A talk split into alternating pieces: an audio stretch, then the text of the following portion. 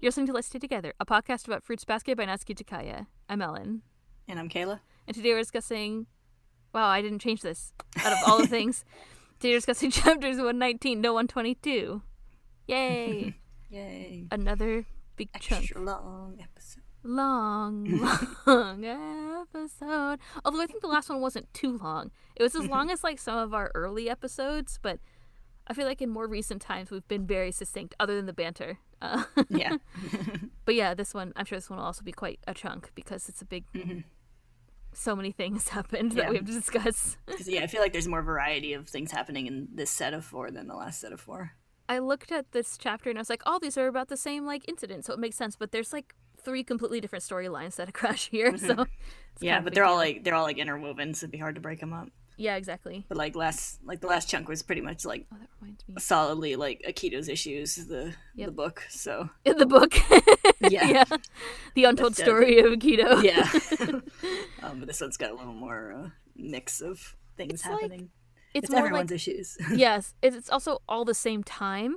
Like it all happens at the same in one span of time, so it kind of makes sense. yeah, it's also got like story within a story kind of stuff going on. It has so many mem- people's memories and peop different people's Mhm. perspective, different characters' perspectives, and stuff like that. So Yeah. Anyway, let's talk. Speaking of which, let's segue into that seamlessly, um, because it's going to be long. you heard me seamlessly. seem to be found. nope.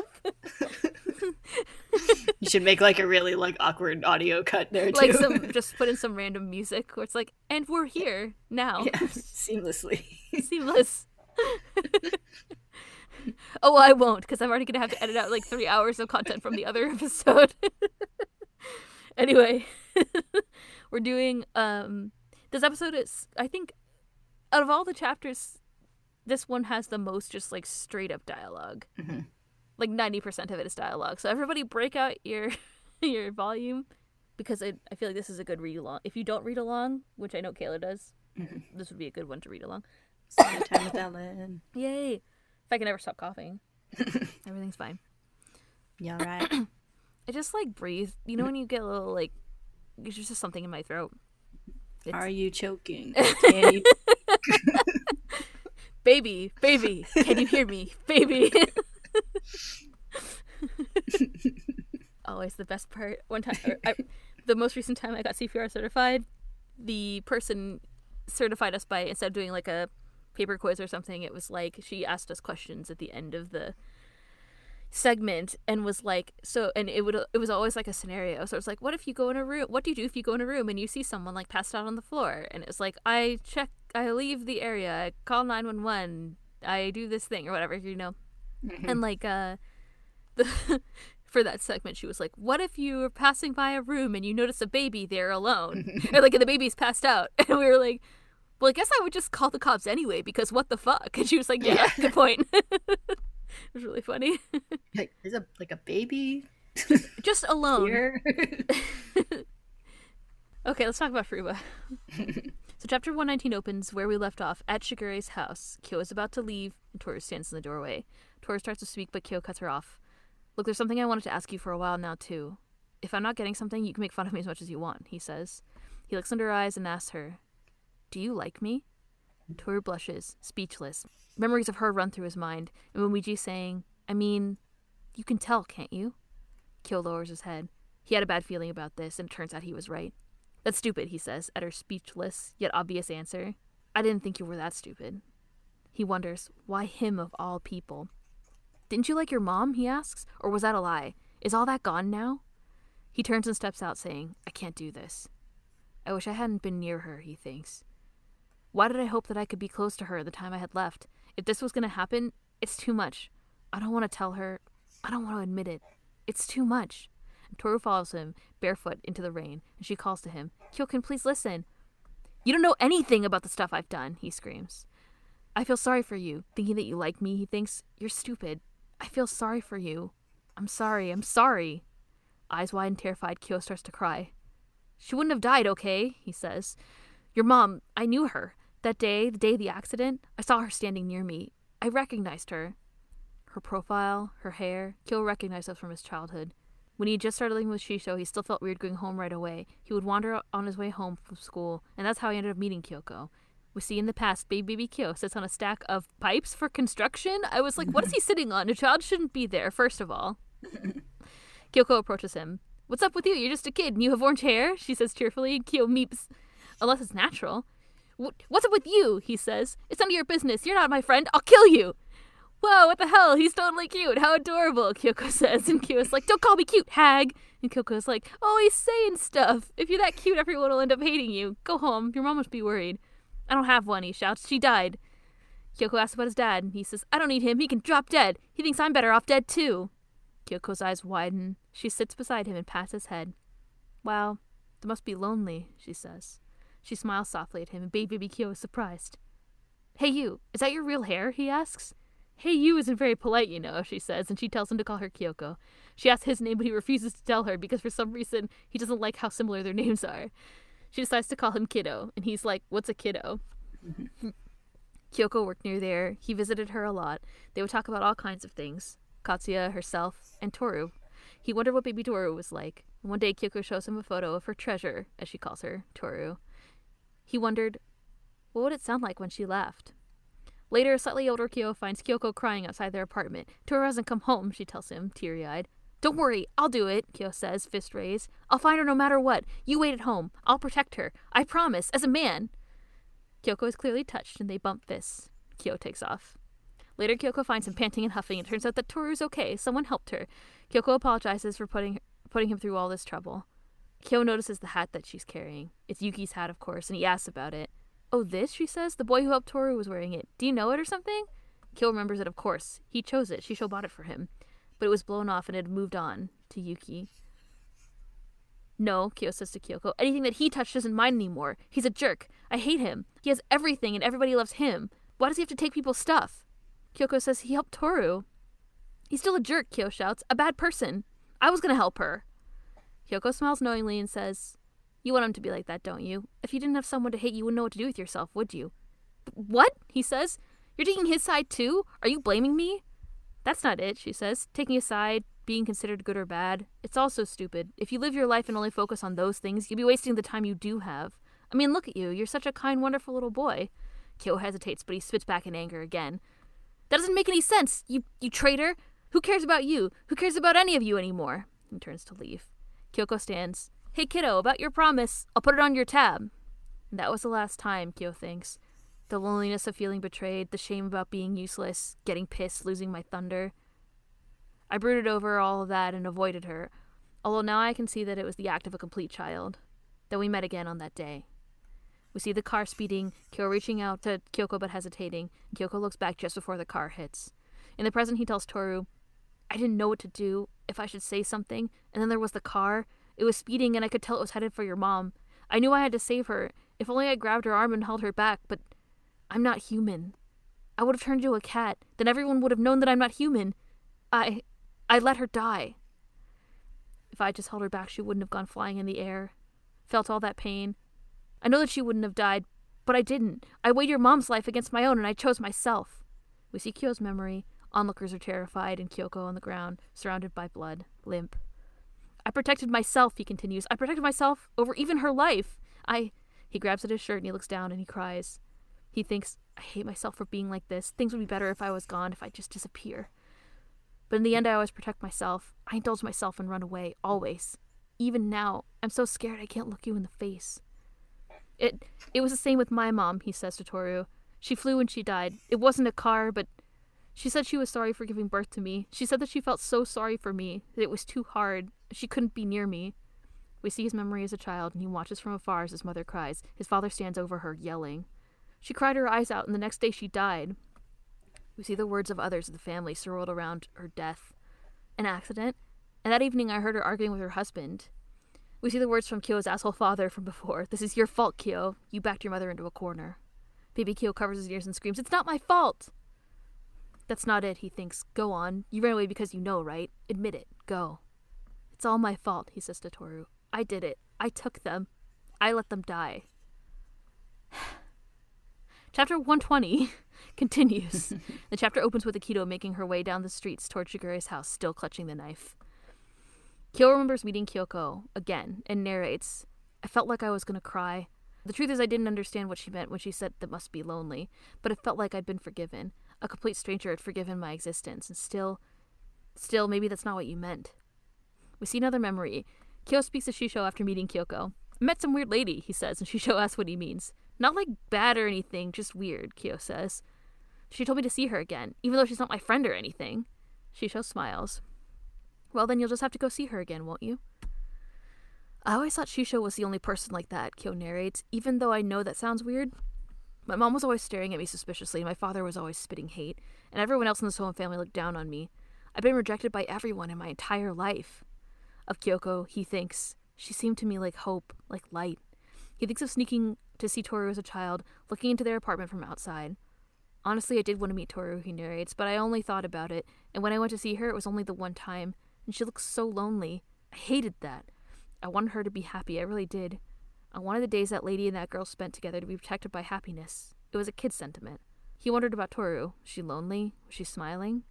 It was like something blossomed somewhere inside my heart, he thinks. It bothered me a lot, so much that I went to see her again, but that day was the day that Toru went missing and Yuki led her home. After what happened, it ended, Kyo narrates. And even when I saw her again, and he thinks of Kyoko the day of the accident, it ended just like that. In the present, he tells Toru, She said, she said that she wouldn't forgive me. From the pool of blood, your mom saw me standing there and told me, I won't forgive you. I know it. I know that's what I heard her say, he says, remembering Kyoko's dying words to him. Toru looks down and tears fall. I couldn't do anything. The inside of my head went blank and everything got jumbled up inside me. I just, I started running. In the past, after Kyo ran away from the accident, Shisho finds him at home. Kyo sits on the floor in the dark, barefoot, arms down, almost limp. He doesn't respond when Shisho asks what happened. Kyo tells Toru in the present that Shisho took him to live in the mountains, and Toru remembers Shigure telling her that Kyo was training for four months. Yeah, I sure as hell wasn't training, he says. I just stopped, he narrates. I was trapped in a dark place and couldn't move. He tells Toru that Shisho tried to revive him, but no matter what he did, Kyo couldn't forgive himself. I felt like the only thing left to do was die like she had, he says. In his memories, we see the scene that we've seen foreshadowed so many times before, where Shisho and Kyo stand in the woods. Kyo is bedraggled and barefoot. It's not my fault, he says to Shisho, eyes wide and wild. It's his. This is all Yuki's fault. My hope. That stupid rat stole it all. Shisho frowns. In the present, Yuki wakes up and sees, and maybe hears, I don't know, it's hard to tell, but he sees them talk, Kyo and Toru talking outside. Kyo tells Toru, I told myself that it was Yuki's fault. I made him up as a bad guy and shoved the responsibility onto him. I didn't have anything to base it on. I didn't need that. I just needed him to be the bad guy for me. Everything I didn't like could be his fault, and I could pretend that I'd forgotten. I had to keep hating him. I had to. It was so simple. I couldn't believe how much better I felt. I just shifted the blame. I've done that since I was a kid. Protecting myself was the one thing that I'm good at. Kyo looks truly ashamed and adds, Aren't I horrible? He tells her that he cheered up enough to leave the mountains and decided to live off of his hatred, he remembers Shisho smiling so sadly at him as he departs. It turns out that his father told Akito that he'd gone missing, and so Akito called Kyo in and let him have it after he returned. They fought for a while, but in the end, they ended up making the bet. In Kyo's memory, Akito says, If you can really beat Yuki by the time you graduate from high school, I'll stop calling you a monster. I'll even let you join the Zodiac. In the memory, Kyo's eyes go wide at the possibility, and he narrates, Maybe deep down, I was really happy to be told that, not because I could join the Zodiac, but because I had another reason to hate Yuki, and I went straight for him. In the present, he tells Toru that after that, he never thought he'd actually meet her. He remembers crashing through the ceiling and transforming. Shigure tells him, That's Toru Honda. And Kyo looks panicked, and we see his thoughts from that time. What? Why is she here? I thought I could finally forget all that, he thinks of Kyoko. Are you trying to tell me that you won't let me forget? In the present, Toru's fists are clenched and she looks down. Do you think you could ever forgive me? Kyo asks, for always running away, for pretending I didn't realize when I met you, for saying nothing? I was angry and afraid, he thinks, and he remembers the time they spent together early on, apologizing for fixing the apologizing and fixing the roof. Kyo dragging her out of her grandfather's house, Toru smiling and telling him about the metaphorical plum on his back, spending time on the roof teaching her how to throw a punch. Toru finding him in, in their hug after he transformed into his true form. I didn't mean to get so deeply involved, he thinks. I didn't mean to fall in love with you. I can't forgive even myself, he says, and I don't want you to forgive me anymore. I won't forgive you, Toru says. She lifts her head, determined and angry. Do I have to say that? Forgiving you or not? Are those my only choices? Yuki comes down the stairs behind her. You you said that mom said I won't forgive you, but I she wouldn't say that, Toru shouts, crying. I can't believe that she would say something like that, but if if she really did say that, then I just I I have no choice. I have to go against my mother, okay? Even with all that, no matter what happens, I love you, Kyokun. Why can't you just accept that? A moment passes and Kyo looks away. Now, I'm disillusioned, he says. Teary eyed Toru remembers Kyo holding her through the sheet and saying, I won't be disillusioned. Kyo bolts. Yuki hastily pushes through the door. You stu- Kyo, wait! He looks back at Toru and tells her to go inside and dry off, and Yuki follows after Kyo with parting words, Damn that idiot. Toru walks away from the house instead of going inside, and Akito, meanwhile, has finally made it to Shigure's. As Kyo runs away, we see the narration. The only things I ever did were for myself. I only cared about myself and my own penance. And through everything, I've ignored your feelings, and sometimes you never get the chance to apologize to someone. I knew that, but if I'm going to repeat the same thing, how is that different from, than not knowing at all? That's the end of chapter 120. Yay? Question mark. so chapter 121 opens with Kyo crying, and Kyoko's death, and the words, I let her die. And we see Toru's narration. I knew that if that were true, it would be heartbreaking, but she thinks of Kyo saying, I'm disillusioned. But when he said that, through an opening in his orange hair, I saw his eyes shine. I'm sad, terribly sad, those eyes spoke to me. That was the saddest thing of all, and the most endearing, even more than my mom. Outside, Akito confronts Toru. It's hopeless, Akito says. It's over. The end is coming. Knife clearly visible in her hand, she asks, Are you abandoning me? Is this desertion? Toru imagines her mother, same as how she imagined her standing kind of dejectedly in the alley near Sh- Shisho's house. As Akito says, Are you leaving me behind? Akito and Toru start to cry. Yuki runs into Shigure coming home from some kind of crazy all night drinking party with his rider jumps. Ease up on that sort of thing, he shouts. You're like our guardian, and that's really. Wait, you're not important right now, he says. Shigure is like, ouch. Yuki asks if Shigure has seen that idiot, but it turns out they didn't cross paths, and Shigure asks if Kyo did something. priest's like, oh, the idiot. the idiot. He's like, what? Oh, the idiot. Yeah, that's great. I don't really know the details, Yuki says, but he's so stupid. Why is he making her cry? On the sidewalk, Kyo stops. At Shigure, Akito confronts Toru. Are you happy now? You win. You completely stolen the place where I belong. You made me the outsider, and everyone loves you. Do you like that? We see the narration. Maybe Toru's thoughts. The feeling of being left behind. The loneliness of being left behind. Thanks to you, Akito says, I'm all alone. I'm the mistake, the bad guy. Do you like that? Oh, Toru thinks. Finally, I can see it. I hate you, I hate you, Akito screams, threatening Toru with a knife. You just destroy other people's worlds, but you stay this clean and beautiful existence. You're the dirty one here. Toru steps forward toward Akito, the knife just in front of her abdomen. You were there the whole time, weren't you? she says. Stay back, Akito shouts and slashes at Toru's arm, cutting her. Stay away from me! You make me sick! I was so thoughtless, Toru thinks. I hate it. Since you were born, you were treated as special, a being who wasn't part of a circle but standing above it. You treated others like that was the truth, and they treated you back the same way. I see now. Toru imagines Akito sitting to the side as Juunishi gather in front of her. That's no different than being left behind. Akito san, you've been lonely, but you were acting strong, Toru says. Eternity, permanence, you talked about those things. You kept repeating them. It was because you were scared not to. You were so scared you couldn't stop. Akito's completely taken aback by Toru's words. Shut up, she screams and slaps her, dropping the knife. You don't know me. Do you think that you know better than me? I won't fall for your crap. You won't win me over. I I'm dirty, Toru says, just like you said, Akito-san. I denied the permanence you were wishing for, but the truth is I was wishing for it too. Toru thinks of her mother, smiling and holding hands. For permanence, for unchanging feelings, for bonds. She imagines her mom saying, We'll always be together. Toru cries. Mom, she thinks, I've fallen in love. If continuing to change is a part of life, how cruel that kindness is. I was so, so troubled by it, and he told me that he's disillusioned, but I love him. Even if my feelings end up unfulfilled, I won't let anything stop me anymore. She imagines letting go of her mom's hand and thinks, Mom, I'm going. To Akito, Toru says, People, feelings, they can't be tied up, Akito san. I'm sure you realize that. I know, it's such an awful thought. It's sad and painful. Akito imagines Kureno, Momiji Shigure, Yuki, and Akira, her father. No! she screams desperately. I don't want to be left behind. I don't want to live in a world like this. Akito runs, and Toru follows. I hate this. No one needs me. The world is full of strangers, Akito thinks, and Toru catches up with her and tries to calm her, but Akito pushes her away. It's not even my fault, Akito screams. Now, now I see it and I hate it. I can't live in a world like this. With them, with strangers, with no promise and no bond, no eternity. Akito grabs Toru's collar. I'm scared. I have no guarantee that anyone will love me, and I can't live like this surrounded by strangers. I can't. I'm afraid of the world, Akito thinks. Then, Toru says, Do you want to start with me? Right now, right here? The way we met was all wrong. Hello, I'm Toru Honda.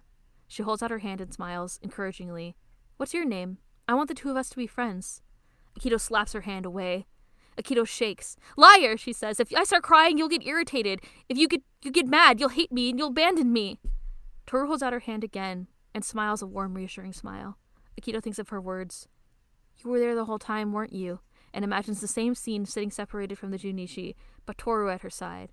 Akito cries. She lowers her hand as if she's about to reach out to Toru, but suddenly the ground beneath Toru's feet gives way and crumbles, and Akito watches as she falls, unable to stop it. The chapter closes on Akito starting to panic, Toru laying motionless below, and Toru's words, What's your name? I want the two of us to become friends. Dun, dun.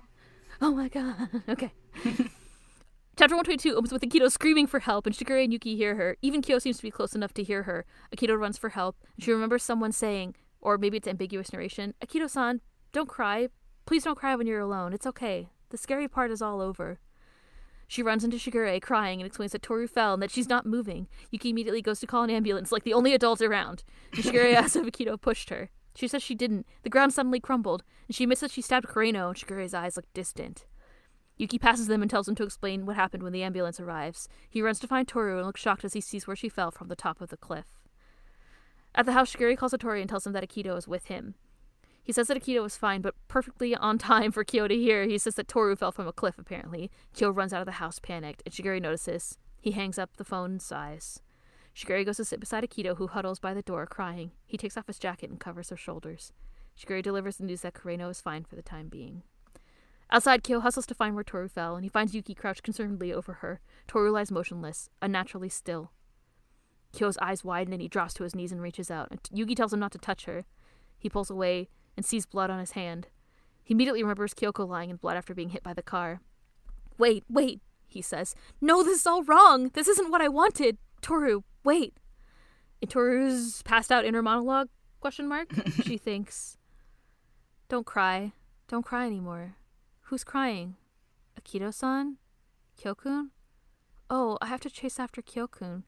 I have to tell him, the one person that I love so deeply, I have to tell him I'm glad I met you. She thinks of some of the times that they spent together, just as he did earlier. The first time that she bumped into him and he transformed, Toru telling him that she loves the cat. His smiles. It may have been painful for you, Kyokun, but I'm really happy to have met you. Your awkward kindness, your smile, and your embarrassed face. They made me so happy, so much that little by little that happiness became tenderness. She remembers their hug after his true form was revealed and thinks, More than anything that day I chased after you so desperately, it was because I'd fallen in love with you, Kyokun. I love you. That's why I didn't want you to leave. Being near you, my feelings, maybe they hurt you, but still, please don't cry anymore. I know that happy things and fun things eventually come to an end. But things that are scary and sad come to an end too. They always do. Even if you don't always believe that, please don't give up. Live. I want you to live. Even if you make a mistake, even if you take the long way, it's okay. Please live. Don't give up on pushing forward. Please, at least don't give up on that. Even if I'm not by your side, it's still okay. Crying, Kyo kneels over Toru, and Toru lifts up her hand to his cheek. He says her name and she turns her head. It's okay, she says. It's okay. Can you hear me? She wonders. Am I reaching you? Sirens herald the arrival of the ambulance, and Yuki leaves to meet the crew. Kyo takes Toru's hand. That's enough, I get it, he says. Just stop talking. The chapter closes on Toru's thoughts. Please reach him, as Kyo leans down and kisses her.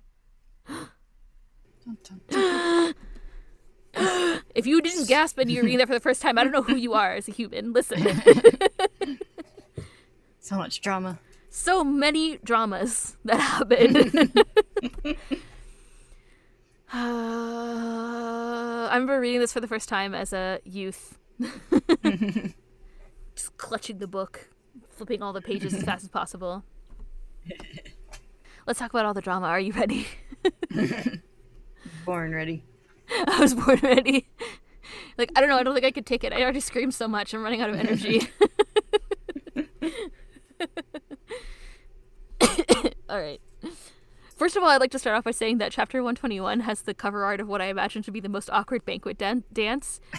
I know that we talked about it a couple of times in, in spoilers because we couldn't talk about it before, but there's this like it's uh, Shigure and Kureno together. like, can you imagine how, how angry and tense that dance must be? Everyone Yeah. watching is like, what the hell is happening? Yeah, and then on the So flip good. page, it has a little sketch of like Yes. Kureno like wanting to run away. Yeah, the same as as as described. Yes, the most stressful situation to be in. Another thing that's like not funny, but it made me laugh is um like when Kyo comes home after everything, like just in time to hear that Toru fell the cliff. It's like he comes home and Akito's sitting on the porch. And it's like we Yeah. have all this thing of like Kyo coming home, and there's like just some random person there. He's like, "Why is this person here?" And it's like now it's fucking Akito. He's gonna be like, is "What Akito the fuck?" here? Crying and like all dirty and whatever. And then Yeah, it's like, oh, by the way, oh yeah, by the way, things are things are real crazy at Toru. I hear Toru fell off a cliff, Yeah. and then Kyo's like, what? yeah. Not the return that he was expecting. I like how they're both like you only see one half of the conversation, but you know, be like, uh, "It's like things are crazy over here." Yeah, things are crazy over here too. yeah.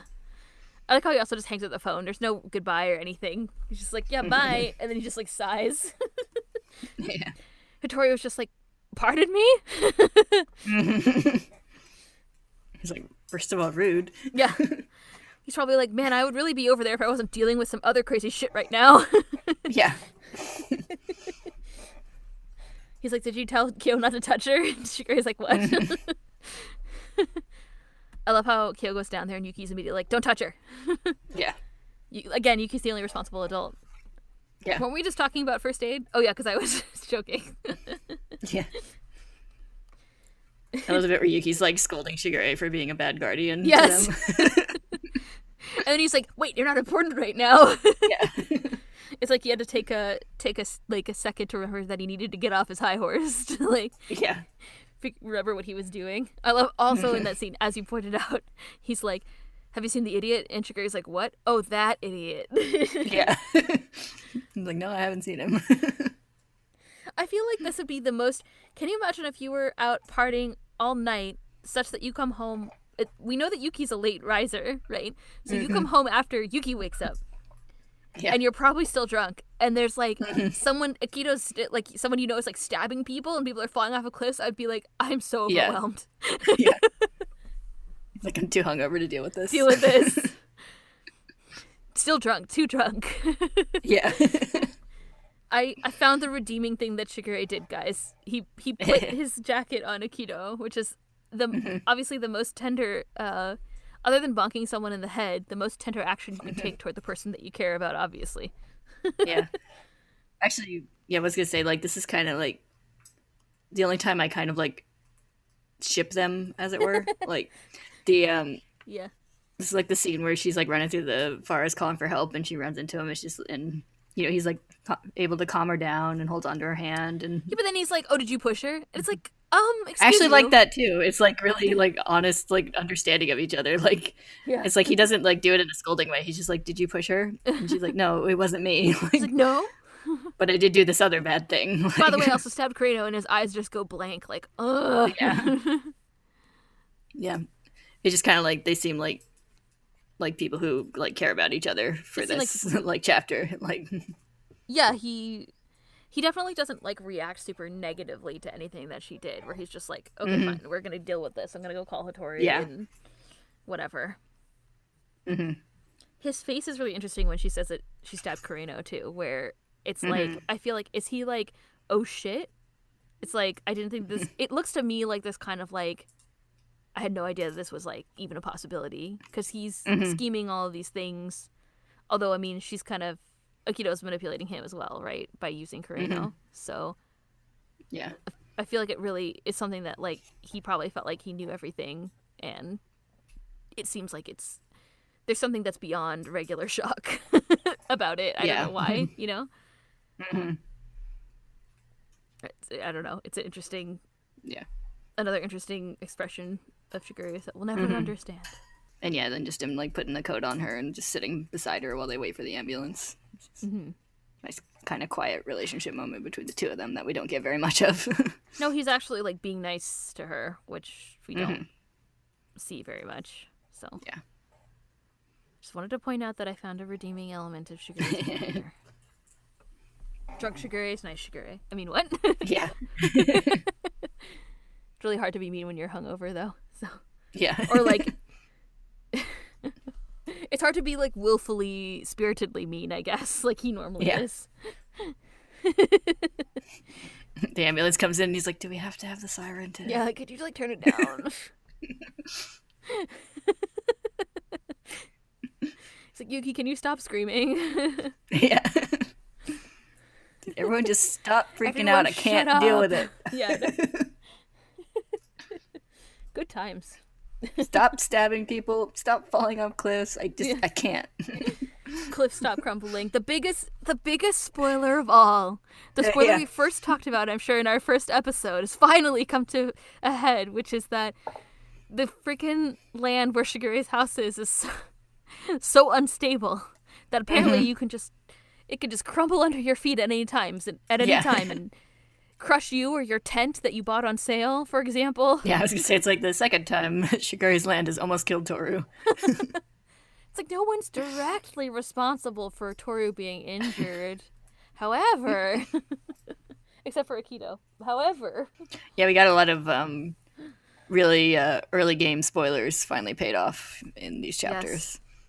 Because like yeah, we had the the cliff thing, and then we had the um like Kyo's reaction to Toru existing. yes. Yeah, it explains Yeah, a lot we talked about it in- relationship. yeah, like in that first chapter where they meet up, where he's we talked about it in the spoilers at that time, where Yeah, he says like, "Why is she? Why is a girl here?" Where he like corrects himself. Yeah, yeah, yeah, that's right. yeah. She as if she, she as if he knew. hmm Something we definitely skimmed would have skimmed over in the non-spoilers for sure. Yeah. Goes along with my always calling uh, Kyoko's silhouette at the accident as like a woman, a bloodied woman. Yeah. hmm Yep. Another thing like we've been seeing for a long of, time. yes. Yeah. Yeah.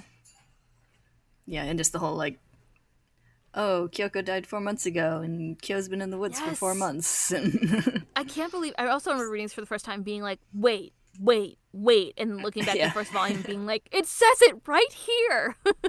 it was foreshadowed from the beginning. We definitely also talked about that before too, where it's like, yeah, from the Yeah. beginning, it, you know, it's not. It's structured that it said that Kyo went to train in the mountains or whatever, but he he wasn't training in the mountains. He was being ex- extremely depressed yeah.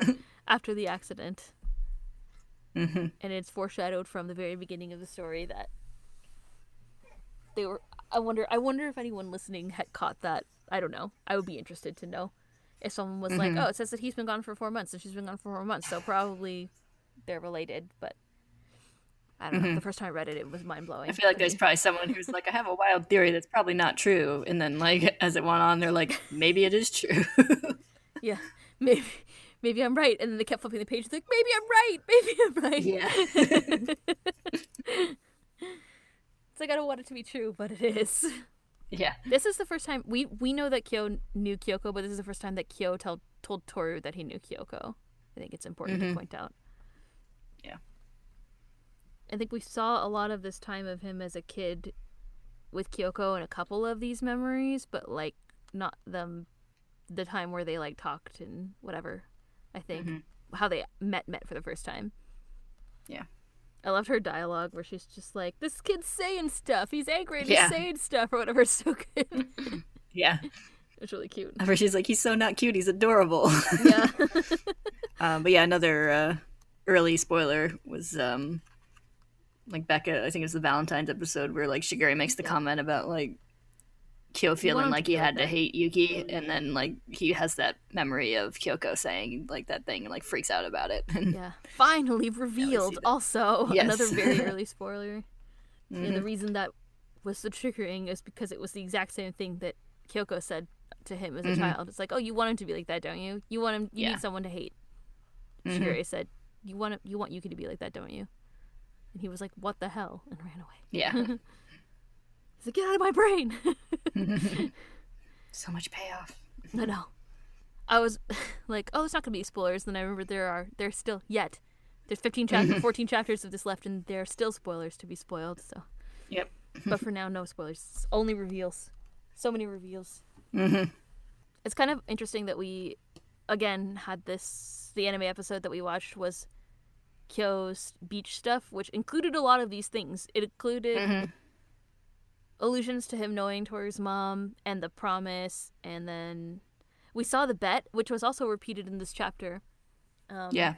and he says like we get like another take on it again where he says like i it's not that i was happy that to hear what we i guess assumed was that it, he would be happy to join the zodiac but what he says is i was happy that i had another reason to hate yuki it has nothing to do with wanting Mhm. to join the zodiac he doesn't care about that so Yeah. or he doesn't seem to I think we've talked a bit in the past about how like like it kind of seems like he doesn't really like believe that he can like actually join the zodiac. He's just kind No. of something he's clinging to, which is kind of like confirmed here. It's like he didn't even like really consciously like care about that. It was just that he had another reason to hate Yuki, which was what he was like clinging to to like get by after his like severe depression.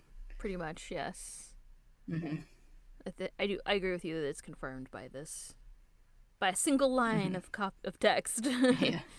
A single a new a new take. A lot of these like memories we've seen before, but these are like further deeper reveals about how he more like how he felt instead of just what happened, you know? hmm Yeah. Like how he more felt about context Yuki. to Yeah, exactly. everything. How he felt. I mean, yeah, we've seen a million times, you know, Kyoko his his like the nightmare that he had of Kyoko all these things that we knew that he was there at the accident, but it's Mhm. like you actually see the actual event the way Yeah. that she like looks back over her shoulder and like clearly sees him right before she gets hit by Mhm. the car and Yeah. like his her saying i won't forgive you i think like we've seen that a bunch of times i don't remember if we had talked about i think i probably said before that you could tell that it's kyoko I, Mhm. I can't remember but that's been repeated a bunch of times earlier in the series too Uh, yeah, another time it was foreshadowed is um the chapter where they first go to Kyoko's gra- grave, and like Mm. Hana is like, "Why are you standing before a grave with feelings of guilt?" yeah if there was a person out there who noticed the four months and then saw that they're like ooh my clue yeah, Well, we also just saw the same memory foreshadowed in the the beach episode we just watched too, where he is thinking about. We said that it they seem to purposefully kind of like construe it with Kyo's mom, but hmm I think this is the chapter where it's revealed that it was Kyo uh, Kyoko that said that. yeah, It doesn't have anything to do with his mom. Kyo has a, a lot of Mhm. guilt around both his mom and Toru's mom, but yeah, that's Yeah, like, he obviously, character. like, yeah. He obviously like conflates the two a lot in his head, where he like feels like he like spent so much time telling himself it wasn't his fault, but he thinks like, no, it really is. He yeah. feels guilty over. He's like I killed them both. Like he hmm he feels he says to her. I'm just looking up my notes to see if there's more Kyo specific things to say. I was just trying to read some of the characters you have oh. listed. Orioskida.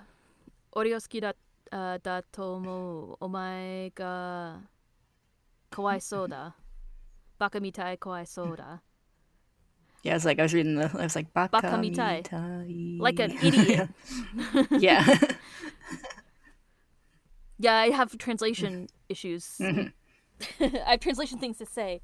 I don't have any resolution, but I spent a significant amount of time yesterday doing some gram like grammar research because he says so it's it's the reason I even thought about this in the first place is because I was just like the way he says you're stupid it just seems so not Kyo. So I looked at the Yen Press translation. So the line that he says in the Tokyo Pop, he says, "I feel sorry for you for thinking like that.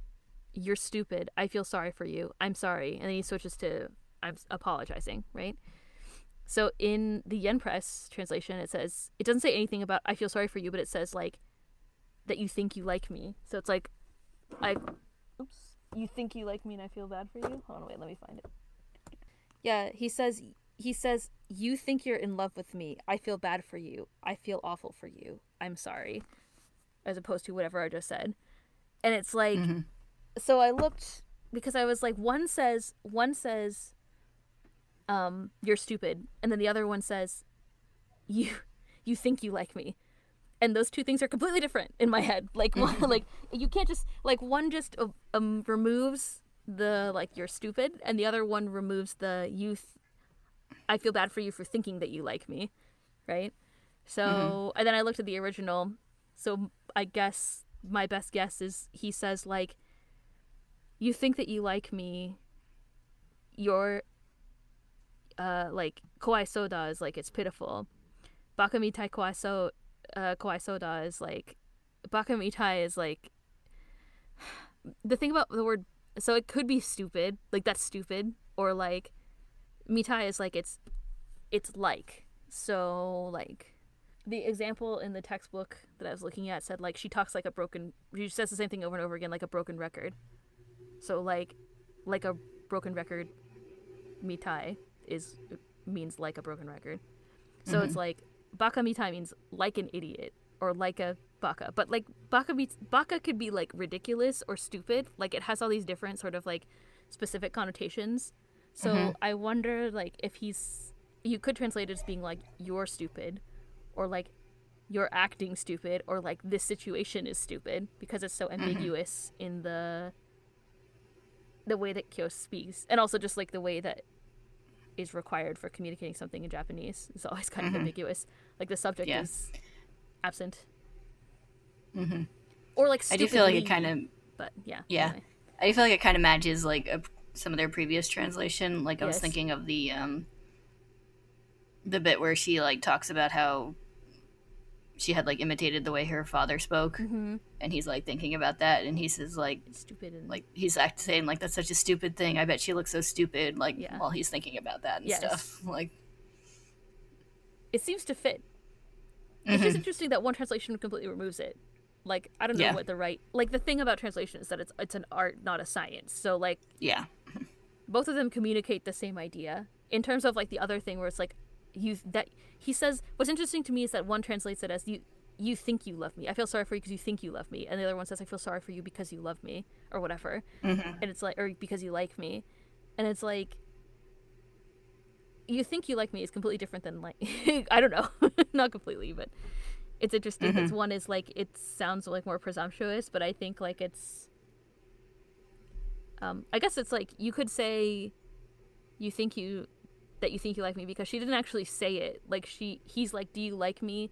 and then he goes into all these other things. Like she never actually replied until after that, right? Mhm. He's like, "Oh yeah, I thought so." Or whatever. So it could be that he's actually saying that you think you like me, or it could be like when she confesses her feelings, she says the same thing. Like, um that like uh Tsukida Tomo means I think I like think I like you or whatever instead of as opposed to like Tsukides or suki da, right? hmm So it could be. I feel like another thing from my limited experience is that it could be more like softening softening what she's trying to say instead of confirming I'm in love with you. She says I think I like you. hmm So because then later in her own thoughts she says something that's not uh, the same. Like she doesn't say Tsukidato Tomo, she says something else. I can't remember exactly what it is. So anyway, it's just interesting. I think neither translation, like I said, neither one's wrong, but I think you can look at it and interpret them differently, and both of the translators have. And for something like this, it's interesting to look at it and see. So Mhm. I have no definitive things to say. I just thought it was interesting. Yeah. She also, he says, uh, in one translation, Kyo says Toru's mom wouldn't have died. And then in the end, like in the Tokyo Pop, it says she wouldn't have died. And the Yen Press it says she didn't have to die. And I was like, okay, well, that rings of something weird too. So he says, uh, it's like, Shinazu ni sundeta, which is like, she could have lived she lived without lived without dying is like literally what it says it's a super weird thing to say so it's like i guess like she could have she could have lived without dying but it's like it's such a weird it must just i'm not super that's a piece of grammar that i don't really understand and i had to google like i mm-hmm. haven't been educated in that but it's also interesting neither of them really say like it's just like she i think like she wouldn't have died is more accurate like she didn't have to seems like it was, you know, like planned or something. Like, Yeah. yeah. I can't tell which one. Maybe like saying she didn't have to die also implies more of his like how he feels about his involvement. It's like if she didn't have to mm-hmm. die if I had done this thing, as opposed to she wouldn't have died if I had done this thing. Like as if it has more of a ring of like responsibility on his part, I guess, if you translate mm-hmm. it that way. So anyway, just things that I noticed. I'm sure there's other things that are like all bo- both of their dialogue in some parts is very vague, so be mm-hmm. interesting to look at all of them. But anyway, it was a good time. Just comments with no with no resolution. I hope you all enjoy it. now we learn. Now you learned the phrase "bakamitai." I hope you enjoy. Use it. Yeah. Use it wisely. I could read all of those. I'm proud so- of you. The Bakamitai part, anyway. Oh my! You know, Kyo, Kyo in the translation it says he calls uh, Kyoko "Hey you," and she's like, "Hey you" isn't very polite. He calls her "Oh my," which is really funny. She's like, "You just call me Kyoko," and he's like, "Oh my, well, whatever. Your, is your hair natural? Is your hair real?" And she's like, "What?" He's saying stuff. It's really funny. so sassy as a tiny child. Yeah. This is great. I love how he's also like, "I'll kill you." Yeah. Chill out with the threats. yeah. But Kyoko's like, I'm immediately going to adopt this sassy child. She's probably like, this lonely sassy child. child. She's like, clearly something is up. He's sitting by himself on these construction pipes, completely. yeah. He's not with other children or adults, so Mm-hmm. something may be wrong. This is when you call, you see a baby alone, and you Yeah. call call the police. baby, are you Are you okay? Continuity jokes. I mean, Yeah. oh wait, actually, I think that's this episode. It was just so long ago. yeah. now I'm gonna have to leave it that part in, whatever it was that we talked about. Uh, but I do like her, like, the way she transitions from being, like, pretty, like, flippant and, like, silly with Yeah. him to, like, immediately, like, that must be lonely and, like, sitting down with him. Mm-hmm. like, Recognizing that he could Yeah. actually use some. Yeah. Goes into mother mode. Yes. Best mom Kyoko. Yeah. I was like, oh, we get like a kind of a wisdom drop. Kyoko's back. We haven't seen her in such a long time. Yeah. Toru's been growing. It's like a it's like a denied wisdom drop. yes. Because Kyo's like, fuck you. She's like, I won't forget. yeah. I'm gonna haunt your nightmares. you don't even know it. Mm-hmm. Yeah, it is a deny. It's like she gave him the wisdom, and he was like, no. Mm-hmm. I need to be fueled by my hatred of Yuki. Mm-hmm. And really, who doesn't? I mean, Yeah. It's um it's a her wisdom drop here also is I think is very rooted in her like past that we know of. yeah. Like like being considered good or bad, it's all stupid. If you focus on those things, you'll be wasting what time you do have. Mm-hmm. Like Yeah, I feel like in general she like like relates to Kyo when she sees him. Like it reminds her of a younger her. Yeah, a hot-headed, like someone who's desperately Yeah. seeking. She's like angry at the world. Yeah. Not supported by her parent, not supported by their parents, and no like positive seemingly no positive influence. Yeah, mm-hmm. it's like uo. I mean she recognized those things about uo too. Yeah, mm-hmm. also it's very sweet. He his reaction is hilarious. When she pats his head and like smiles at him mm-hmm. he's like what's happening? Like he's like yeah, no one ever validated him yeah. He's like, is this affection? yeah what's this feeling in my chest mm-hmm. mm-hmm. because he says this is like really early on in his like adoption by Kazuma, so Mm-hmm.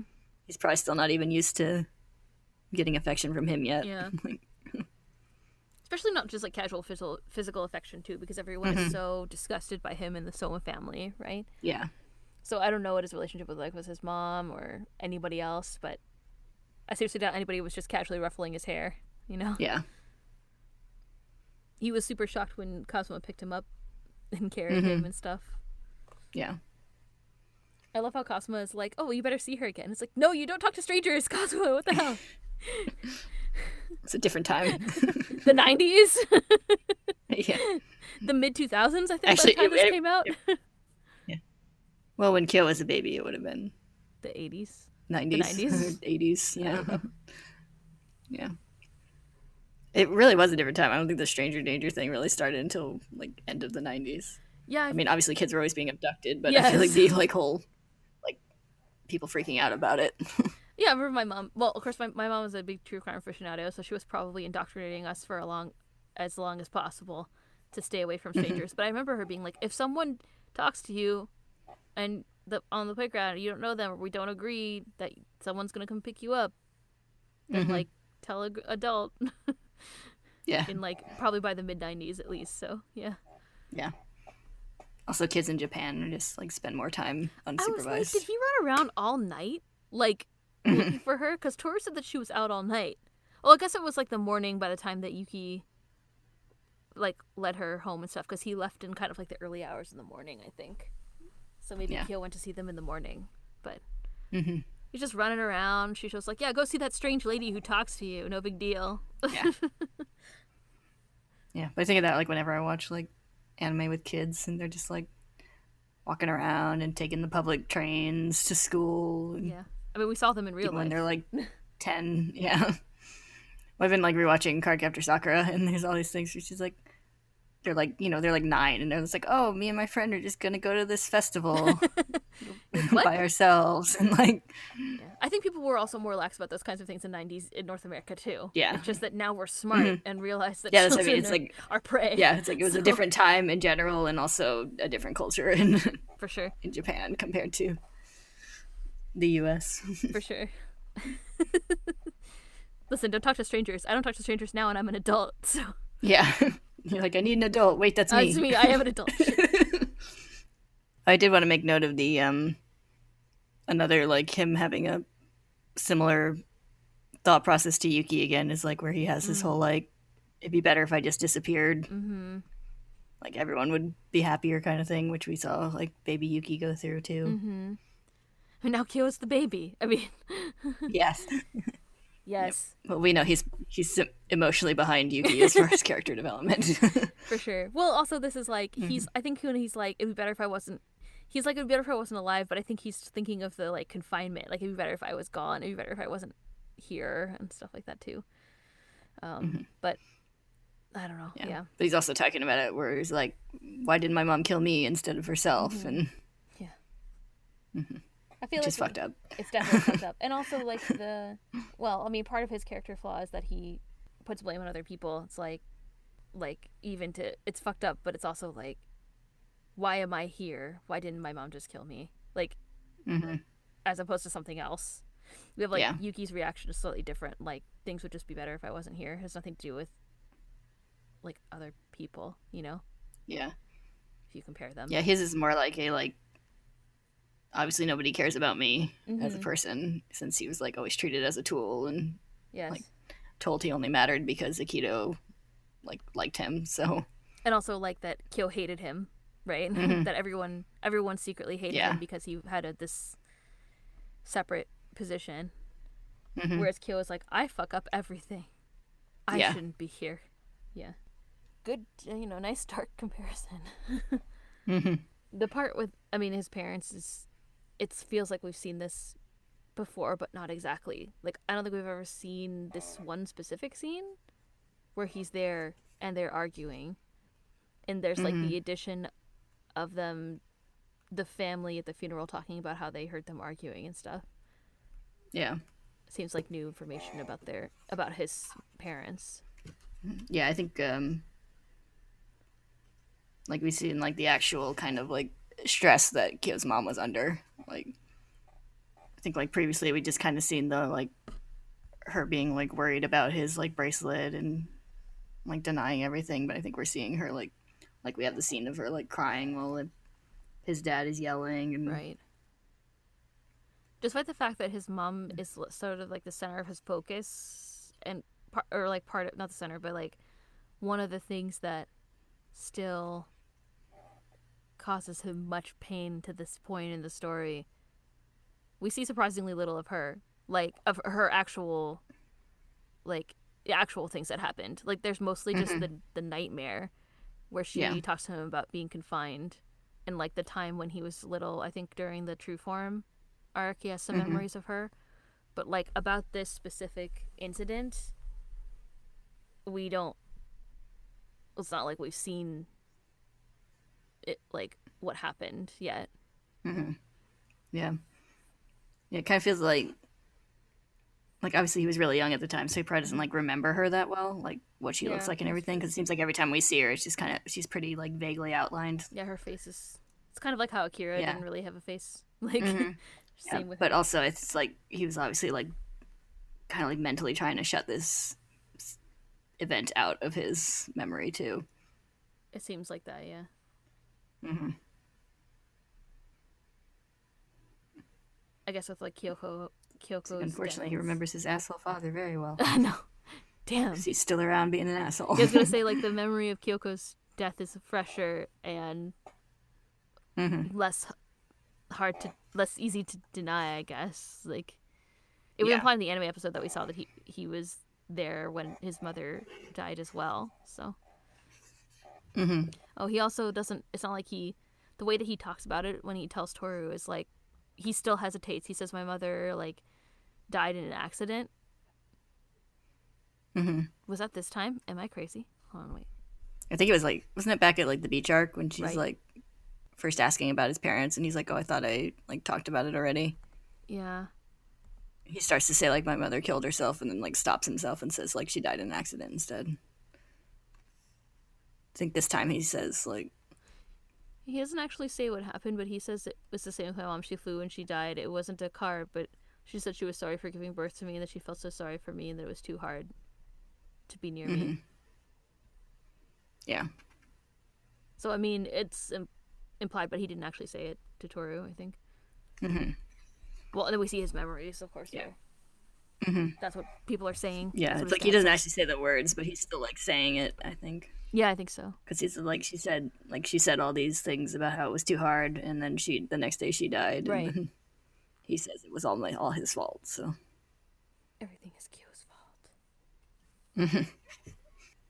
I thought it was interesting how there's this narration for it's Kyo's seems to be Kyo's in her monologue. There's a lot of like am- kind of ambiguous narration in some of these parts of this chapter, but Mhm. he thinks the only thing I ever the only things I ever did were for myself.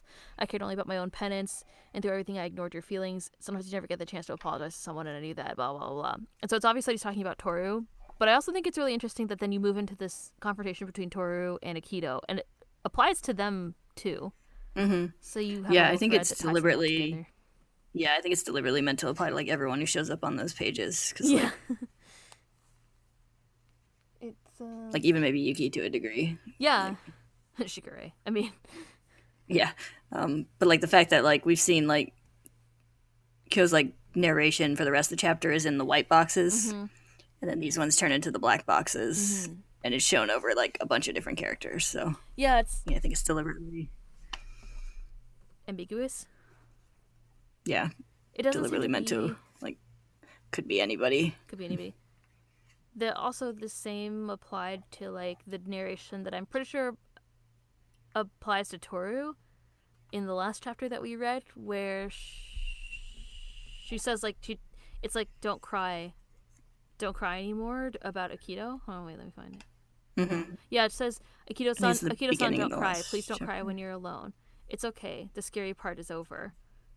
So it's the, that's the beginning of chapter 122, and it's sort of like ambiguous Mm-hmm. narration. It's not really over anybody. It's when Akito is like running to find somebody, um, and Yeah. then but then like the rest of the narration boxes are Toru's. So then it goes into Toru like being passed out and thinking, "Don't cry. Who's crying? Is it Akito-san or Kyokun?" And then. Yeah. I have to tell him, "I'm glad I met you." Yeah, I think it's kind of supposed to be like her like thoughts of like like what she saw like before she like fell down.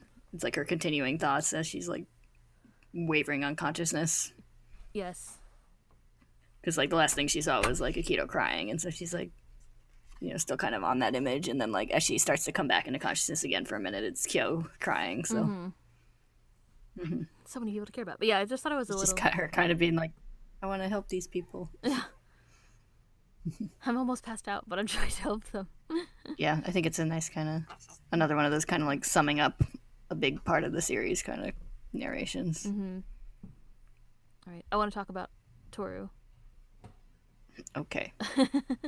It's finally Toru's time because finally, Mhm. this is the culmination, I think, of all of her growth in this series so far, where we saw Mhm. her really clinging to the memories of her mom, and then it turned out in recent chapters that it was almost like she was sort of clinging to the feelings of loneliness and sadness about losing her mom more so Mm-hmm. and that her kind of like idea of the permanence that she wanted to keep and like the relationship she wanted to keep with her mom was about not forgetting and not letting go of those sort of negative feelings rather than something positive Yeah. and she admits that the I think it's a line that's interesting is that she admits that the love that she was feeling for Kyo scared her. She says like um just as I'm falling in love, if continuing to change is part of life, how cruel it is. I was so troubled by it. Um like she was troubled by the feelings of love that were starting to develop. Which is kind of interesting. Yeah. Way to describe something one would normally see as positive, perhaps. Yeah. Yeah, I like how we get like uh like determined Toru in these chapters. Like my favorite. Mhm. Her face, they're like we're. So Kyo says all of his stuff over like one and a half chapters, and then you flip the mm-hmm. page and it's like her determined face, the top where she's like, or she says like I don't forgive you, and then you flip it and it's her face in that panel is so determined is like also one of my favorite. yeah, I love that bit. panels. They're like, I won't forgive you, and then she's like, Is that Is what that I have to say? Or Yeah. Mm-hmm. You're like, oh shit, yeah, her sassing him. Yeah. And then like even after, like when Kyo runs off, Yuki's like, You should go inside, and she's like, Nope. Nah, fuck that. Nah, I'm gonna go for a walk. yeah. Um, I also love that she's like, why can't you just accept that I love you? Like, yeah. it's not, I love you. It's like, why can't you just accept it? Yeah. It's very interesting. It's like it took me a long time to get here, so I'm not changing. So I'm not changing my goddamn mind, she said. I fucking Yeah. love the Sohmas. Uh, it's one of her, the best parts of her her character. I feel like we see it so early on too, like when she pushes Akito away when she meets her at school for the first time, and Mhm. shove Shigure and all these things. Like, yeah. it sounds like she's just Yeah, I had over- strong flashbacks to her uh, determined face when uh, during the two form arc when she turns back around Yes. Looks over her shoulder goes back to like, Kyo. "Oh, Yeah. and It's happening. yeah, Yeah, you're right.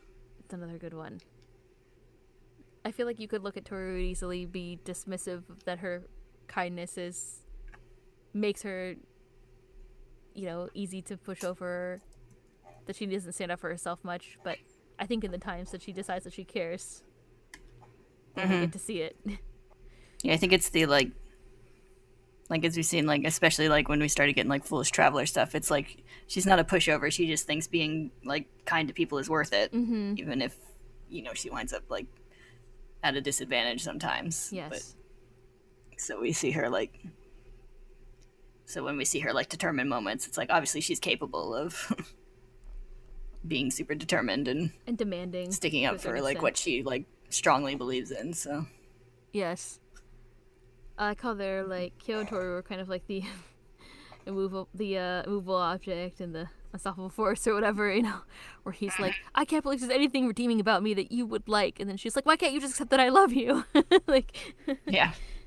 if I had to simplify it, yeah. She's like you're still great and i'm gonna love the fuck out of you so just deal with it. Just accept it. Get on board with the plan. I thought it was really interesting how Toru says this really similar thing. I mean, that, that's about Kyo and Toru, um, but Toru says a really interesting thing to Akito because we have the, then the confrontation between Akito and Toru, where it reminded me of what Ren said to Akira, where she said, "You've been lonely." That's like what she leads with her conversation with Akito about mm-hmm. um, and like recognizing that she was alone and that no one was doing anything and it just i don't know Mm-hmm. i don't know if it's i mean i assume that that's intentional and also akira is shown literally right before that in akito's uh akito's memories and stuff but i thought it was interesting how similar it was Mm-hmm. i mean ren ren Bicray we've seen like Yeah. ren is clearly delusional i don't think that toru is but just Mm-hmm. the way that it almost like Yeah, I guess I think it's just the- similar. yeah just the kind of like the like kind of unrealized isolation of the characters in those positions of Mm-hmm. like quote unquote power. yeah. Like In Akira's Yeah. case, it's definitely quote unquote. Actually, in Akira's too, we Yeah. saw them how the maid, the maids basically decided a bunch of shit Yeah. for him and were against a lot of things that he wanted. So yeah. Cuz like one of the big like concepts in this in these chapters is the whole like like being held above everyone is like the same as being like left out. Like you're not part of the group whether you're yeah, like being shunned or considered like above them. So yeah, for sure. um, that specifically made me think the whole idea of like being like not part of a circle Mm-hmm. made me think of the like whole like way back at the beginning of the fruits basket game Mm-hmm. With Toru. That's It's kind of another little parallel between them. They're foils. We talked about it. They have the same issues. Mm-hmm. Toru wants to be, Toru is left out and wants to be included. The Sohmas, Mm-hmm. the like the Juunishi specifically are the, the group that she becomes a part of. Like Akito's statement about her, like almost like usurping her place as someone who's, I don't know, like cared for by the group, while still being an Mm-hmm. outsider is true. I mean, it's kind of that's what happened, and Yeah. it is another parallel i think to to go back and say like the another representation of this idea is the uh, fruits basket game from very early on in the series Mhm. so what i'm saying is i agree i guess in a number of ways Yeah. that idea of like taking someone's place and being left out that's like the core of i mean it's a long running theme in the series we talked about i mean like the Juunishi themselves are seen as outsiders. We also we talked about how like it's i remember we had a, like a long discussion in the past about like you know like who's outside and who's inside. We had the beach situation where Kito's on the outside everybody else is inside. We also have like just conceptually that the sohmas are treated as outsiders and different than um you know like whatever the quote unquote normal people are because of their transformations and then this Yeah. just that Akito, you the original story that we're presented with is that God is like part of the zodiac, above the others, their master, but still part of the curse. Mm-hmm. And then what the like um the turn in this chapter, I guess, is that Akito is no different. Akito's just as isolated Mm-hmm. as an almost an outsider already. So Yeah. Yeah, and like even before it was explicit, we've seen some of that imagery before, like like especially in the like uh, Yuki's flashbacks where like Yuki is sitting beside Akito and they're Mhm. both like just watching everyone else have fun in the whatever family reunion thing Yes. going on. I couldn't tell if the uh and yeah, it's interesting like Akito has this little flash of being like they'll all leave me or whatever and it's like Kureno and Momiji, which makes sense, but also like Shigure and then there's a face that's like partially obscured. I couldn't tell if it was Hiro, but I'm pretty sure that is Yuki. It's like Yuki's profile. Um Mhm. like the people who've moved on and left her behind. Specifically the people Yeah. who betrayed her. She felt the ones who were closest to her in whatever way. I found it kind of interesting that like Shigure was also included in that. Like Mm-hmm. Like I guess he betrayed her by sleeping with Ren or whatever, but Yeah, I think also the um like the fact that like he moved out without like protest when yeah. like she was telling him to get out. and then like we have the like we saw recently the scene with Ren where she was like, "Oh, Shigure and Yuki have abandoned you because they Mhm. both like moved outside of the the main house Yeah. area." So Yes. I think it's interesting that Akito describes outsiders as like strangers. We moved to this whole thing where she's Mhm. like, I can't live in a world with strangers. I can't live in a world where things aren't guaranteed. Mhm. Friendship isn't guaranteed. And she says interesting Yeah. stuff like, I'm afraid of the world. Like, I feel like Akito just which made represents. me a- get uh, I'm afraid of Americans stuck in my head. Yeah. There's definitely no uh, connection to any kind of real world event that's happening, but any of this, the themes in this Yeah. chapter at all. Her Mhm. unwillingness to recognize the you know, I it, it's Toru says these things like you've recognized that things ch- have to change. Like you, it can't be permanent. I felt the same way as you did, but I've realized that I have to move Mhm. on. And Akito's like, I don't want to live in Yeah. a world like this. And Mhm. Toru's like, well, like I'll I'll be the first one to help you make this change. Yeah. Yeah, it was really like the line in that that like really struck me was the like I have no guarantee that anyone will love me mm-hmm. because like you know she spent her whole life being told it's like no you're guaranteed to have these people like love and adore you and it's like obviously not true and so it's like Yeah. it's like she's like I don't know how to live in a world other than that one I've lived in my whole life like Mm-hmm.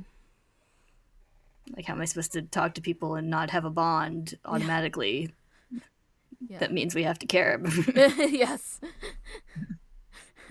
yeah, it's true. Well, even like Mm-hmm. in the family, like even people outside of the Juunishi, like Akito's still the head of the family. Like people still like Mm-hmm. have a connection to her, but I think it's like the total outside world, the idea of not having that any bond at all. yeah The world that Kureno perhaps tried to convince her to be a part of last time. Those things yeah yeah, it is scary. If you'd never things that are like completely reasonable, like, oh yeah, you gotta like take a chance and make friends. You might get hurt, but it's okay. Like some of the things like mm-hmm. Kevin Shigure said, my fa- one of my favorites, the like you gotta hurt people and be hurt by them. Akito doesn't mm-hmm. know those things, so of course she would be afraid.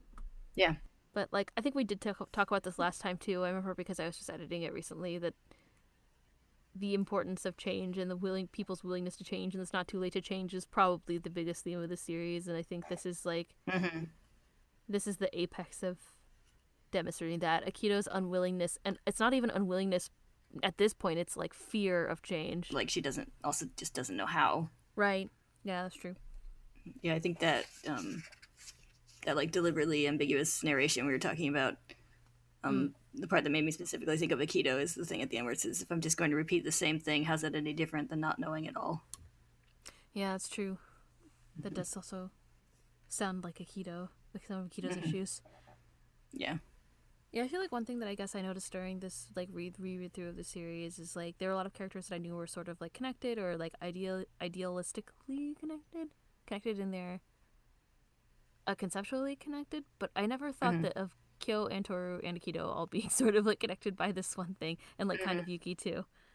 yeah So I feel like that was an interesting, another interesting like reread take that I wasn't expecting. yeah it's kind of like at the start of the series it's obvious that like yuki kyo and toru are kind of like the like three-way protagonists of the series Right. um, but i feel like kind of by the end akito kind of becomes a protagonist also for like the end of Yeah, it for sure. For Like if you're talking about like the main characters right now, it would be like Yuki, Toru, Kyo, and Akito. Like Yeah, definitely. Mhm. And then like the kind of the characters that are are touched by them. So you have like Kureno's involved a lot, and uh like Machi, I guess, with Yuki, and then Kyo and Toru, of course, and like Shigure is involved with Kido and yeah, as well. So Mm-hmm. so it's kind of funny. It's kind of not funny, but like interesting how kind of like the early series antagonist becomes like one of the like sympathetic main characters at the end. Yeah, definitely, I think we also talked about that in spoilers a long time ago too. That's like mm-hmm. Akito is not. Akito starts off as someone who seems to be empowered and controlled. I think in the recent events of the like the last episode that we had, it's like that's not the case. First of all, it's not the case at all. And Akito's mm-hmm. yeah, just being just you know is part of the game just as much as anybody else. yeah, And on top of that, m- maybe less more sheltered than anybody else in the series and less like kind of emotionally developed with any kind of like emotional maturity because everyone just like coddled her for her whole life mm-hmm. so another interesting like i guess a flip but on a character that mm-hmm. Gets revealed so late in the series yeah, yeah. Also, kind of a well, like kind of ongoing theme of the series too. I think is like the fact that there isn't really a villain yeah for sure yeah like most characters we see like kind of another side to them even if they're like mostly bastards um like there's very few that are just like straight up awful people Yeah, for no reason, I guess. Yeah, yeah, and like even the ones who are just awful people, you kind of understand where they're coming from, Yeah, like even I if was it just thinking doesn't about. justify it at all. yeah, like Kyo's dad is afraid and yeah, and upset. It's like Mm-hmm. again, yeah, his actions are completely not justified at all, but it comes from Mm-hmm. fear. yeah, You know. I still think the maid is the most evil character of all. yeah, and it's like even her, like, t- like you can kind of see like there's some kind of like, like there's a motivation to her, like her like desire to keep to the traditions and stuff. Like you can kind of understand like what her motivation is, even if it's like stupid. I feel like her, the maid should be lumped in with the people who wanted change and permanence in this story. Yeah. but mm-hmm. more for the like the family as a whole and the Juunishi and how there's a representation of like the almost like the the health and the prosperity of the family, right? So mm-hmm. Yeah. So it's a, just kind of the idea that it's like, just like in real life, it's like there's not a single bad guy. There's just like everyone dealing with their shit in different ways, and sometimes that winds up, you know, splashed onto other people, and yeah, or purposefully yeah, doused onto other people, like uh, in Kyo's case, and in Akito's Yeah. case too. For sure. So we had Kyo and Toru's interaction. We have Akito and Toru, and then uh, we had like a little stuff with Yuki and Which we kind of already talked about. But then the last part, obviously, is with Toru reaching up to try to connect with Kyo, and then the kiss, mm-hmm. the great kiss. Question mark. I guess. it's such a Toru thing that like as she's like losing consciousness and blood, probably that she's like trying to reassure Kyo. Yes, and also theoretically Akito, who was nowhere to be found in that moment, but had been, she'd been. Yeah. talking to her right before. Yeah, she's just It like, is. please don't cry, both of you. She was like, "Shut up! I get it. Shut up, please." Yeah. I was gonna ask you, do you think that Kyo's actually touching like the ground near her and there's actually blood, or do you, and and then that he actually was like was you know somehow bloodied in the incident with Kyoko, or is this some kind of Lady Macbeth situation where he just like has the guilt for affecting both of them? You know? I think he might have actually touched Toru and got blood. Mhm.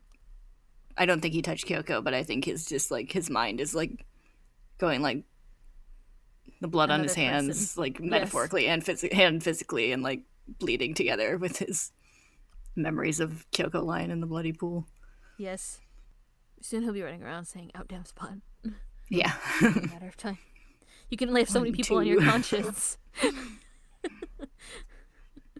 hell is Anyway. murky. Five, my lord, five. The Thane of Fife had a wife. Where is she now? I feel like uh, if anybody would go Lady Macbeth, it would be Ren, though. But Ren didn't actually stab anybody, so Yeah, she tried. then she tried to get Akito to kill her, which was also uh, yeah, not a great move. hmm I don't think I have any other things to say that aren't spoilery. I want to say that I love like Yuki's grumpy face as Kyo comes up behind him at Tor- "God Toru's unconscious body. It's like this fucking idiot. This fucking idiot's back, and he's, the first thing he says is not like, "Hey, are you okay?" It's like, "Don't fucking touch her."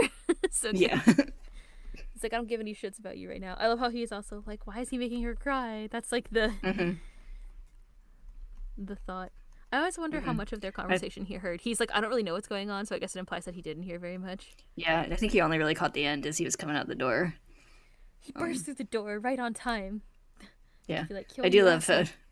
Yeah, I do. I love that. Like, I think that kind of shows the like kind of changing relationship, or at least from Yuki's perspective of like Yuki and Kyo, because like Yeah. just the way he's like acts, where he's like, he comes out the door and he's like, he's like, you stupid kid, wait, like he's talking to him, like trying to get him to Yeah. like stop and come back and be sensible, like. Because I feel like, well, I mean, I guess he's probably like doing it because he cares about Toru. But Mhm. it yeah, it's just such he- a like yeah. it's just such a like familiar kind of way of like like yelling at someone you know who is being Yeah. stupid rather than like a back here. yeah rather than like a you know confrontational rival kind of thing like yeah, it's not like he was like, I fucking hate your guts and you need to apologize. He was just like, you're really screwing this up, and I know that it's Yeah. to be better if you don't. You know, like Mhm. yeah, it does feel like that. Mhm. Yuki's the unsung hero in this chapter. He's the one who like calls the ambulance, Yeah. tells Kyo not to touch her. Yeah. Also, He's another nobody's little. doing anything. Goes to the ambulance himself. Yeah. yeah. Also, another little little bit I love is like Akito just sitting on the porch waiting for the ambulance, and then like she jumps up when it when she hears it. Mhm. Like, Yeah. Also, yes, showing her concern. mhm. It's like Shigure just sits there. I mean, still hungover. yeah, pretty much. Yeah. Can we please stop? Yes. yeah. Everyone stop with the moving and the, and the sounds. what actually happened after he put the vet, the jacket on Akito is that he just like laid down on the on the porch. Yeah. It's like nice, cool wood. Feels nice. True sign of drunkenness is laying on the floor. Everybody knows that. Maybe I'm revealing too much about myself this episode. I mean, all right. Do you have any other things that you want to say that aren't spoilery? Let me see. As as stated earlier, even though there's very few chapters left, I still have spoilers that I'd like to talk, to discuss with I you do. all. Yeah. Somehow, even in the whatever 120th chapter, still things are being revealed that were not revealed before. Yeah. I do want to say that my very first note for these chapters is Kyo, stop being a dick. I stand behind you in your assertion, and I think Yeah. Yuki would too. Yeah. He's just doing such a, like,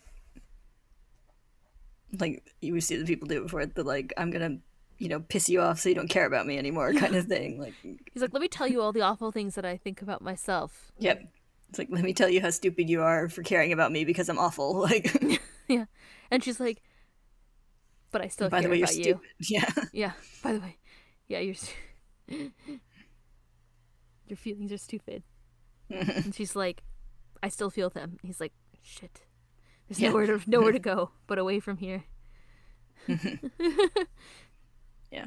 I do think, I know we already talked about it, but I think Toru, like, immediately responding to his thing with, like, I won't forgive you. Is that what I have to say? Like, is like a, a top tier, tier Toru moment. So good.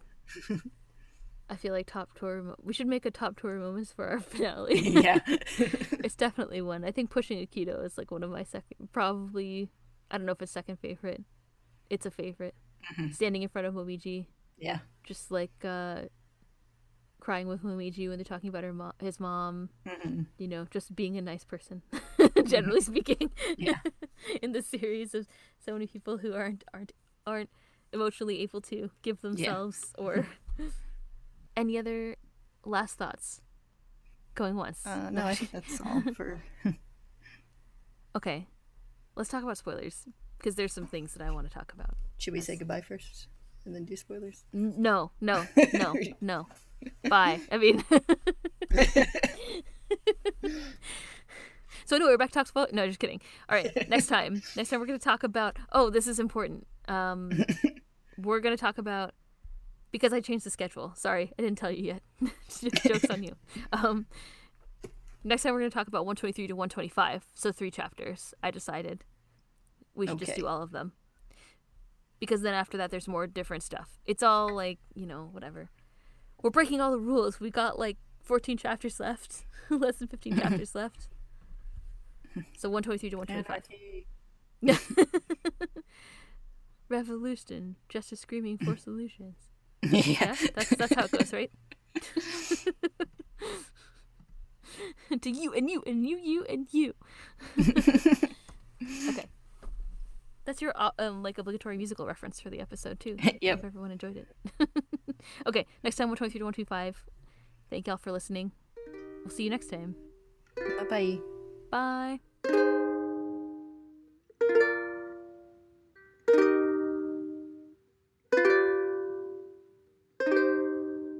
Okay, now we're actually back to talk about spoilers. or do you want to sing more? Um, Rent. I mean, always, but I said with 14 chapters to go, still spoilers in my notes, decidedly. yeah. I think we had the same two spoilers in the same order. probably, which is Yeah. Kyo's Kyo's dad's involvement in like harassing and abusing his mother to the point of Yeah. of of you know taking her Driving own her to suicide? theoretically. Yeah. Yes.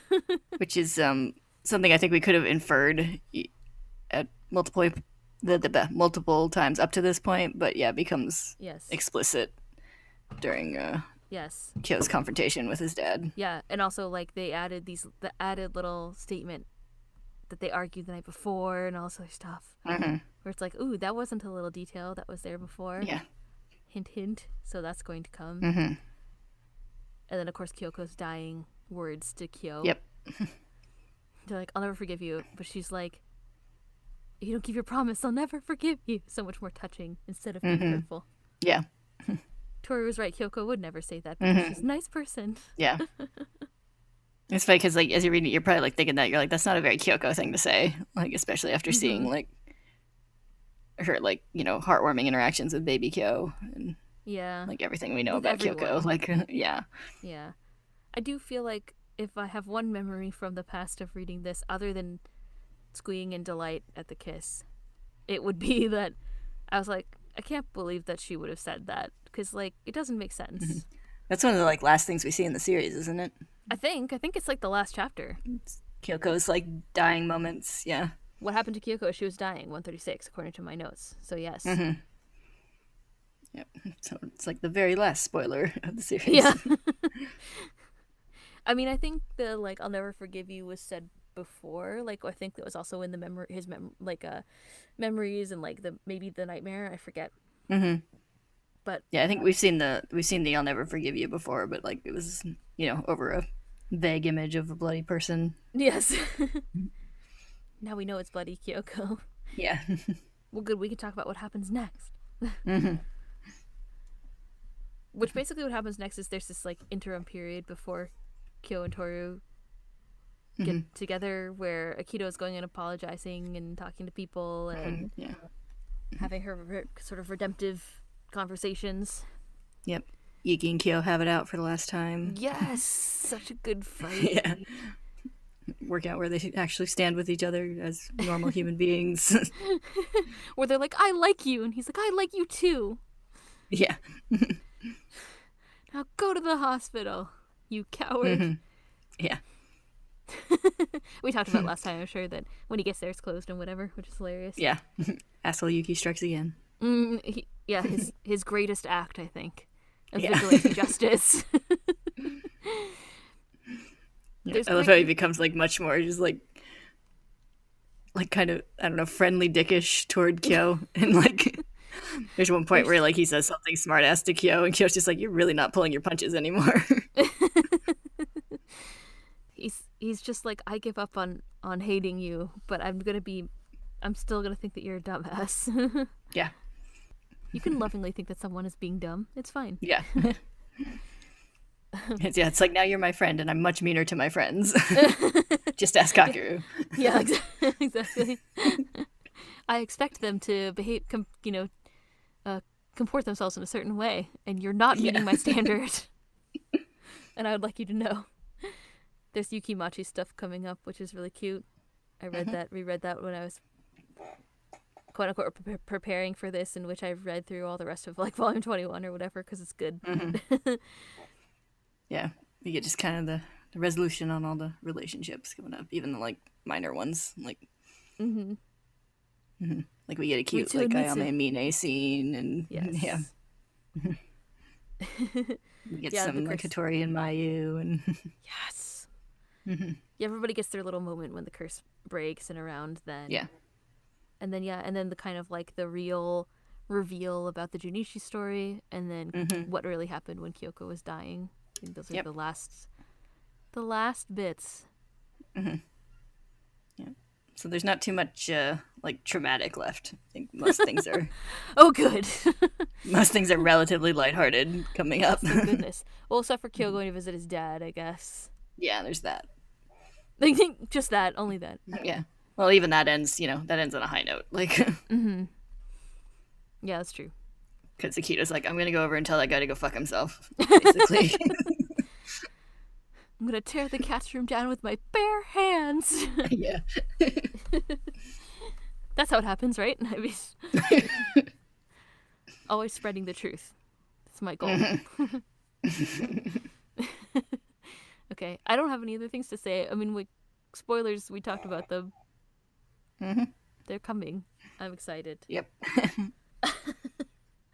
it's all happening. In summary, it's happening. It's almost. It's almost happened. So Yes.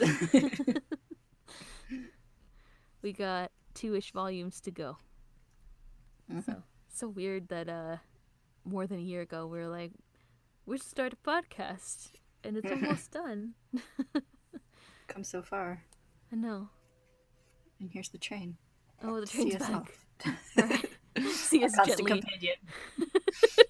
Our third co-host. the train. Oh no, our third co our third co-host is Bowie. The train is really more of a special guest. Yeah. All right, good. Well, oh, was Thanks like, for oh, your support, it, train. yeah, I like, I hope it, I hope it whistles again, and it did. I'm gonna leave all this. I hope everyone, uh, I hope everyone enjoys this. Next time we'll talk about 123 to 125. Sweet, sweet Yuki Machi action, and uh, Kyo and Yuki's fight. I'm excited. More screaming for me in my future. Yeah. I mean, It's gonna be good. yeah. All right. Thank y'all for listening. We'll see you next time. Bye bye bye. Train that was your cue. I mean, train. no. now I'm At least it. At least it waited for a chapter break. That was polite. yeah, I know. that is convenient because usually when the train comes or we talk about something else, then I forget, and then it takes me like ten minutes to remember what my place was. So I can also drink water, which is nice. Are you going to do a lot of voice acting for the FMA podcast? Uh, there's a lot of yelling.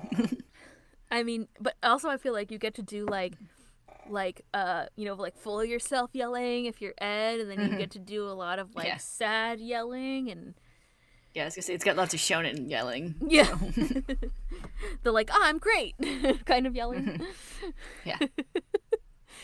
and also like uh they don't have like moves you know like not like you know it's not like moon prism power but they don't they have like do they ever like uh well i don't know they don't like use their like nicknames or anything like that because they all have their special like alchemy circles and shit Yeah. They don't really have names. know I think um yeah. I think uh, Major Armstrong might call his attacks a bit. Um well he's a whole other type of character he's like and i call this one the sparkle and it's just like a giant Yeah. rock that like crushes you or that's something been pa- yeah. Attack that's been passed down the Armstrong line for generations. I can't wait. Mm-hmm. On a Yeah. related note, I was thinking that for our last episode, we should also record like some kind of preview about that uh, podcast, but I don't know what it would be. Do like a dramatic trailer with like voice acting and stuff. In a world where Yeah. alchemy reigns supreme. One very short boy who's half metal and his suit of armor brother are trying to change things. Doo doo doo. oh, another train. What? That's too close together. That's dangerous. I think you should record it. It might just be the same train further down the tracks. Being like, here I am now. And now I'm down here. First I was here, now I'm here.